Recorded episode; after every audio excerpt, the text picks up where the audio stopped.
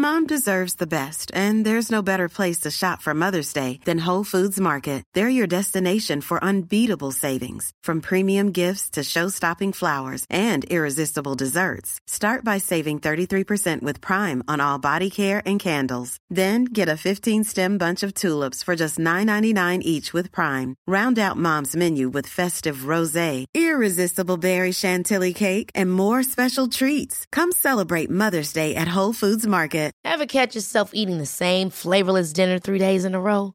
Dreaming of something better? Well, HelloFresh is your guilt-free dream come true, baby. It's me, Keke Palmer. Let's wake up those taste buds with hot, juicy pecan-crusted chicken or garlic butter shrimp scampi. Mm. Hello Fresh. Stop dreaming of all the delicious possibilities and dig in at HelloFresh.com. Let's get this dinner party started.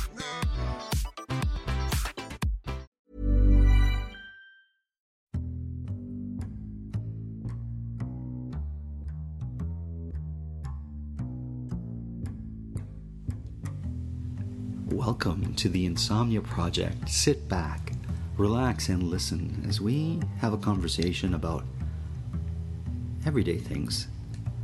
One thing we can promise you is that our light conversation will be less than fascinating so that you can feel free to listen or drift off and fall asleep. Thank you for joining us. We hope you will listen and sleep. I'm your host, Marco Timpano. And I'm your co host, Nidhi Khanna.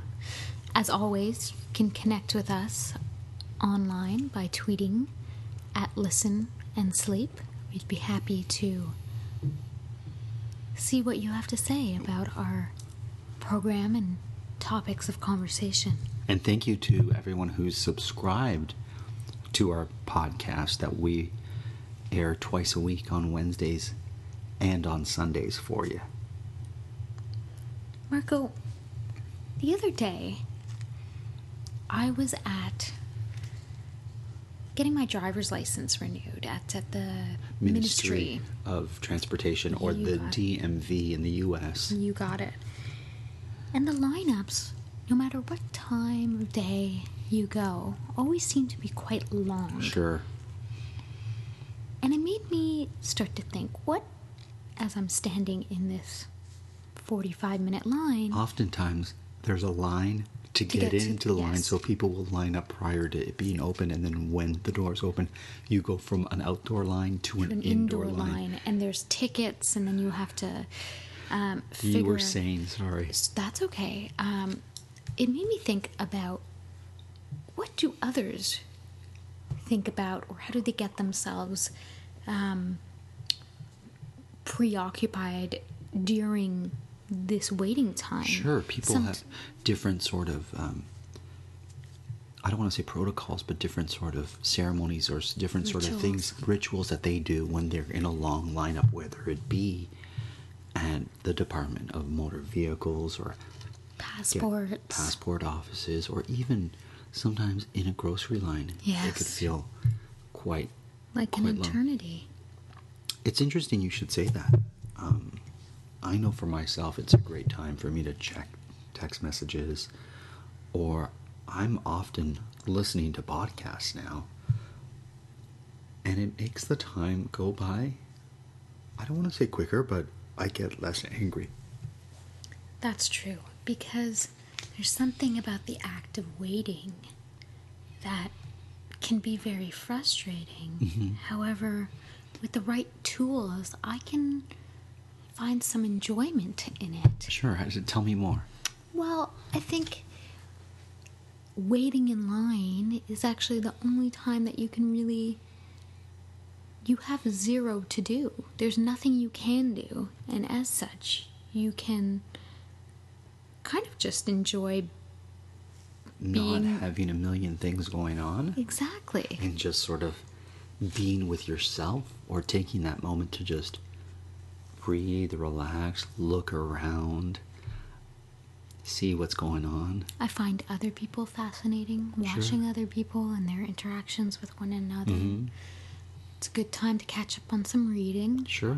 Oh, I love I love forced time for yourself. Yes. So for me, that time, and sometimes it involves waiting in a line, but more often than not, it's being on the streetcar or on a bus where you're going somewhere, there's nothing you can do until you get there, and you just pull a book out from your backpack or your bag, your rucksack, whatnot, and start to read. And you've got anywhere from five minutes, so a quick paragraph or chapter, to a half hour ride where you can get a nice dent into your book. And it allows you to tune out, or it allows me, I should say, to tune out everyone around me and how packed this mode of transportation can be, or how cold or warm or hot it is outside, and just focus on the words that are on the page.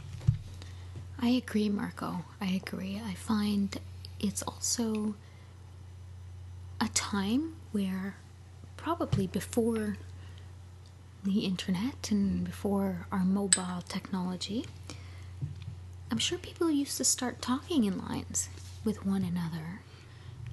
And it would be a good opportunity to communicate with your fellow, Fellow man, man. or woman. Yes. Yeah. You know, I love how in the UK you notice this a lot more than you do in North America. How they call lines queues. yes. Why And- did they do that? That's a great, great question. I love the way queue is spelt. There's something about its spelling that always makes me, and it's, I'm gonna get you to spell it because I know I'll mess it up, mm-hmm. but it's an interesting spelling of a word and a word that has lost or never really had a strong significance here in North America.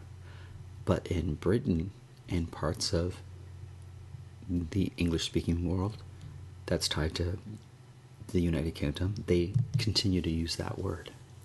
And the word queue Mm-hmm. is actually spelled Q U E U E. So it's got a, a, a plentitude of vowels in It there. does. I It think that's one of the reasons I love it because only the Q is a non vowel in that whole word. You're absolutely right. It's uh, it's one of those words that you would expect to show up on some sort of standardized testing or Crossword puzzle.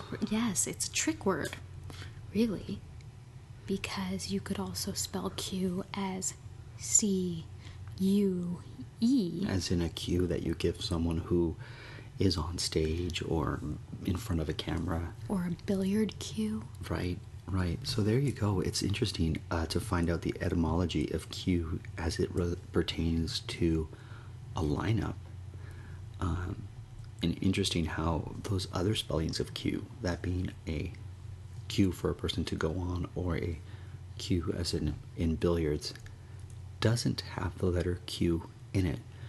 Whereas queue to indicate a lineup does have the letter Q in it. I find that aspect of linguistics to be quite fascinating You know, the word queue, Marco, in reference to a lineup. a lineup, actually comes from the French word Oh, Queue, that means tail. I had no idea. How fascinating is that? That's great. So, And what's interesting is I know in Italian, you often refer to a lineup as a coda, which means a tail, eh, or can mean a tail as well. see, that makes a lot of sense now. I think we've cracked, we've cracked that, that mystery. etymological uh, code Yes. of that particular word. I wouldn't say I enjoy being in queues or lineups, but I also have found it best to just ease into it and not get stressed. And it may not go quicker, but it certainly won't feel as long as if you're perturbed in the lineup. That's very true. Marco, I'd like to know you're wearing today a very comfortable and cozy looking sweater. Yes. Are sweaters a staple part of your wardrobe? Is it something, do you gravitate towards a sweater when you're looking through your closet and figuring out what you want to wear in the morning?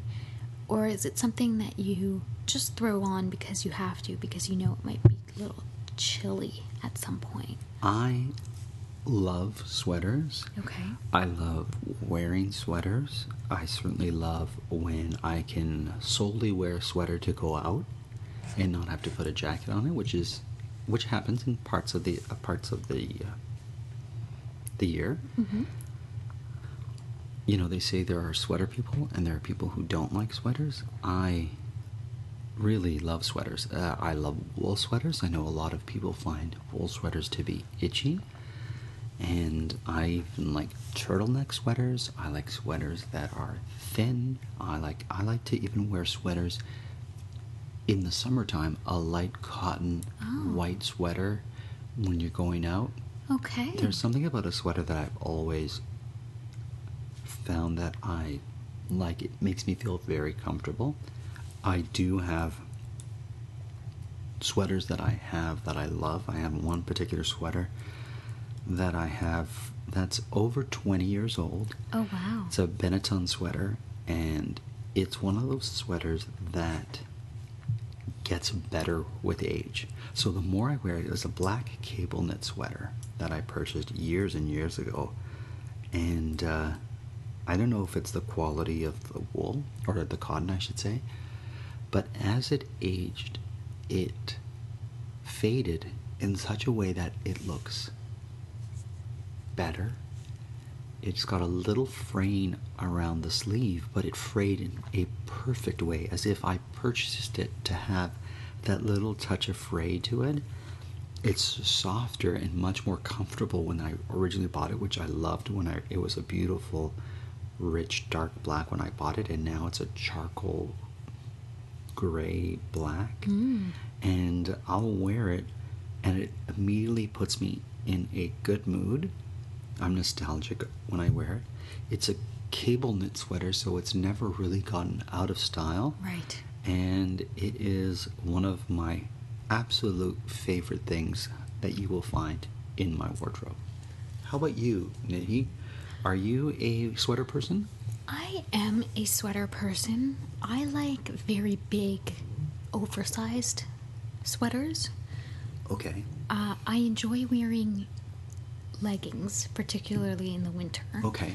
Um, and so I like having leggings with a very oversized, chunky, very warm sweater. That to me is very comforting, Sure. relaxing.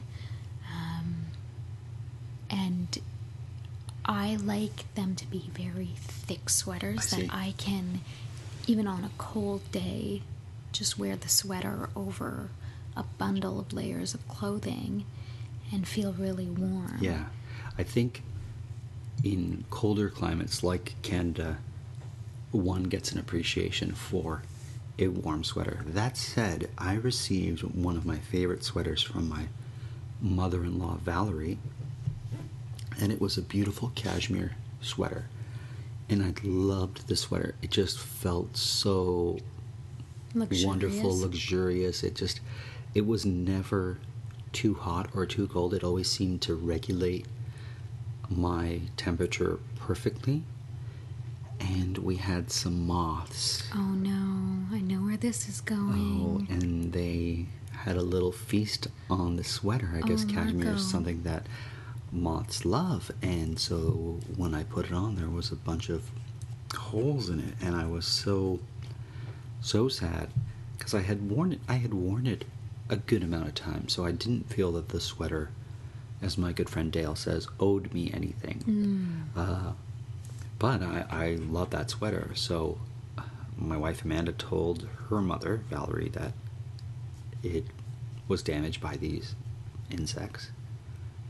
And so the following Christmas, I received a beautiful black cashmere sweater. Oh, wonderful. And this Christmas, I received another beautiful sweater, and so I make a point of putting it in a Ziploc bag after Yes. every use.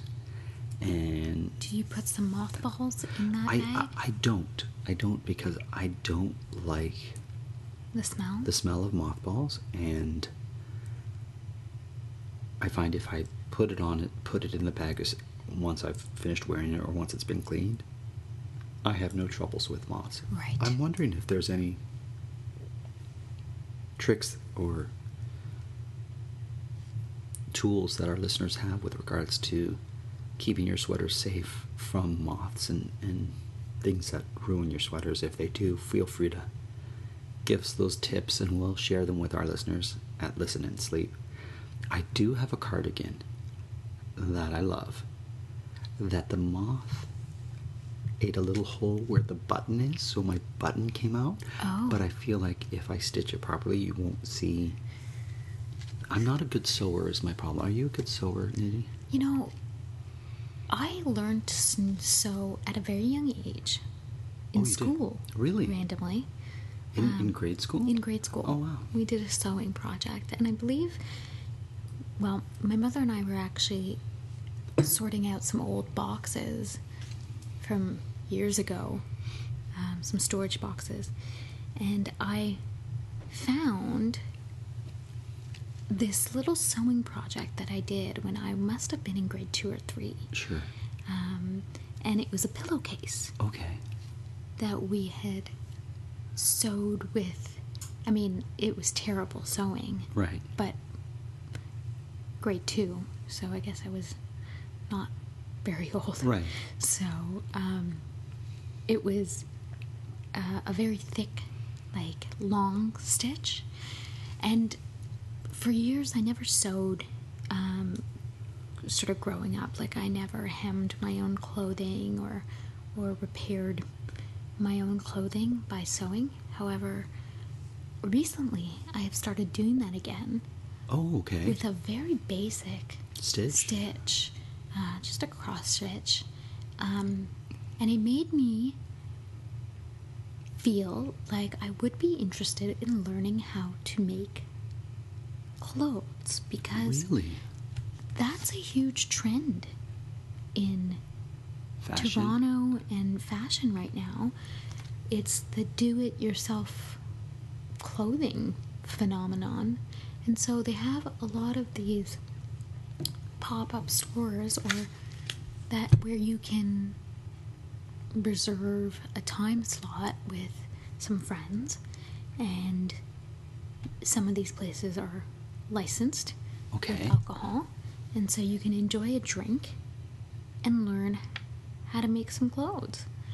Um, so that would This be something fascinating. I had no idea i know. that there were such sewing bars. What would you call them? I, I don't know slo- yeah i guess so sewing parties right. Um, so I would love to make my own clothes because I think that I could, I would be able to do that now. Sure. However, I have never used a sewing machine. I see. So I know how to hand Sew, sew okay. or repair a piece, an article of clothing through a hand stitch. However, I think if I were to make my own clothes, you would have to be able to use a sewing machine. I would think it would certainly make things faster It by would using be.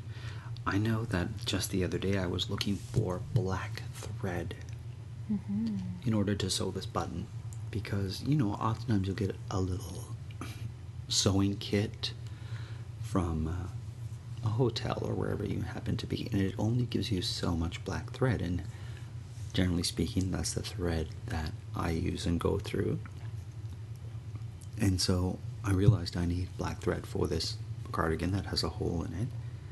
But I wanted to get a good quality thread. Yes.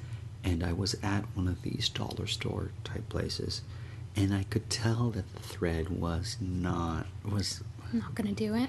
just wasn't Too good quality, thin. too thin and too like it had little piles in it too, so you can tell the thread isn't of, of a standard that you would like and especially for a color that you will you know you will use again and again so i'm like where does one go to get a good quality thread and i was thinking there must be some threads that are better than others that professional tailors and seamstresses and people who are in the fashion world like to use. And so now I'm on a bit of a quest, Nidhi, to find a good quality black thread spool, because that's what you mm-hmm. call the little item that the thread is on for those people who have never had occasion to use or buy thread. So I'm on a mission to find a good quality spool of thread. And I believe that those type of threads might be available in like a fashion district area. Sure. I know that I've gotten threads from Fabricland before. Okay. Which is a Canadian retailer. I Right. believe it's Canadian. Maybe it exists in the States as well. Where you can buy tons of fabric and different types of fabric Right, for of all course. uses. And there they have sewing thread as well As, as you as would you imagine. would imagine. So I've bought good quality thread from there, but I think you do need to go to some sort of specialty store Sure. within a fashion context, I guess, in a fashion area perhaps, to get the latest and greatest Of course. of threads. You know, we were talking about collections a few episodes back, and um, I know a lot of people. I think it was episode three. We talked about my former salt and pepper yes, collection, of but course. I know there was a time, or it probably still exists, where people were collecting thimbles. Oh, Have you ever heard of that? So you'd go to different cities and different countries, and rather than get a spoon, you get with- a thimble. You get a thimble with that, with that country or city's name on it. Now, I know that my brother used to have a collection of shot glasses from different Okay. cities, but never thimbles. Yeah, thimbles, and uh, you know it's funny because you don't really hear that word even being used no, very it's much It's a strange word. uh, anymore. And uh, I'm sure there's people who've never even seen or used a thimble. Um, so it's it's it's quite interesting to see these items that are used for a specific task that are kind of you know leaving leaving their once predominant impression on the world that you don't see them anymore. Do you true. remember my mom had one of these things? It was a little oh I wish I knew what you'd call it, but a little thing you would put a pin cushion, that's what I'm trying to say. Yes. A pin cushion. And it looked like a tomato. Have you ever seen this pin oh, cushion? I know exactly what you're talking about. Yeah, uh, we'll have to put up a picture of this on our on our Twitter, Twitter account, feed, uh, Twitter yeah. feed, and uh, it was a tomato that had a little little tomato or a little pepper attached to it, and you would just put your pins in this pin cushion. And it was one of those things that you see as a kid, and you're like, "Oh, that looks like a cute little thing that you want to play with or whatnot." And of course, it has pins in it, so you're not allowed to play with this Of pin course. cushion. But uh, gone by the wayside is the pin cushion and the thimble, I would say. It's true. Although, that's what we said about the Dewey Decimal System. That's true. And Turns out, thanks to Carrie in Halifax, that it is a classification system that is used by the Library of Congress. So it may just around. may just be you know not in the common practice, but it's still very useful. And I'm sure if you speak to various people who work in tailoring, they'll tell you that both the thimble and the pin cushion are vital tools that they have in their arsenal and that they use every day as they make wonderful clothes for all of us to wear. Marco, I have friends who are now knitting. Oh, yes. And knitting has become something that's trending again. I uh, I see that you are actually I'm actually grabbing a sweater, Sweater that was hand knit. because as knit, he said that I have a sweater that was just behind me that was hand knit, and uh, it's a, a beautiful brown sweater. I'm just gonna let you feel it. it and it's Oh, wow. a, cable knit as well. Who knit this? This my you? mother knit me. Your mother knit Yeah. this for you. That's She's really talented when it comes to knitting and needlework and anything to do with this kind of. I find it very interesting because knitting is something I also learned as a Oh, child. did you really? I don't know how to do it anymore. Right. I learned many things as a child Sure, it that sounds I like you no had- longer have much place for. However, it's interesting because like they have those clothing learn how to clothe Sure. and make clothes places. They have a ton of knitting places now too where people just come and knit and it's kind of like knitting clubs. Yeah, and you can learn how to knit something relatively simple, like a scarf, let's say. And then the more you do it, the better you are at it. And that's when you can go on to other challenges, whether it be a toque or a, a different kind of hat, let's say. And then you could move on to sweaters and whatnot. Marco, the most original thing that I received from a friend, my friend Diana, knit me a um, cozy to put onto my coffee cup Oh my goodness. because I have one of those coffee cups those that you can take to the cafe, and she knit me one of those cozies. Oh, that's wonderful. individual ones. So thank you, Diana. I know that my sister-in-law, Becca, also is a avid knitter, and she's knit quite a few things that we lovingly receive from her. So to all our knitters out there, we want to thank you for knitting, especially knitting for people like Nidhi, and for listening on our podcast or to our podcast. As always, we are broadcasting from Toronto, and our show is produced by Drumcast Productions. Thank you for listening, and until the next time.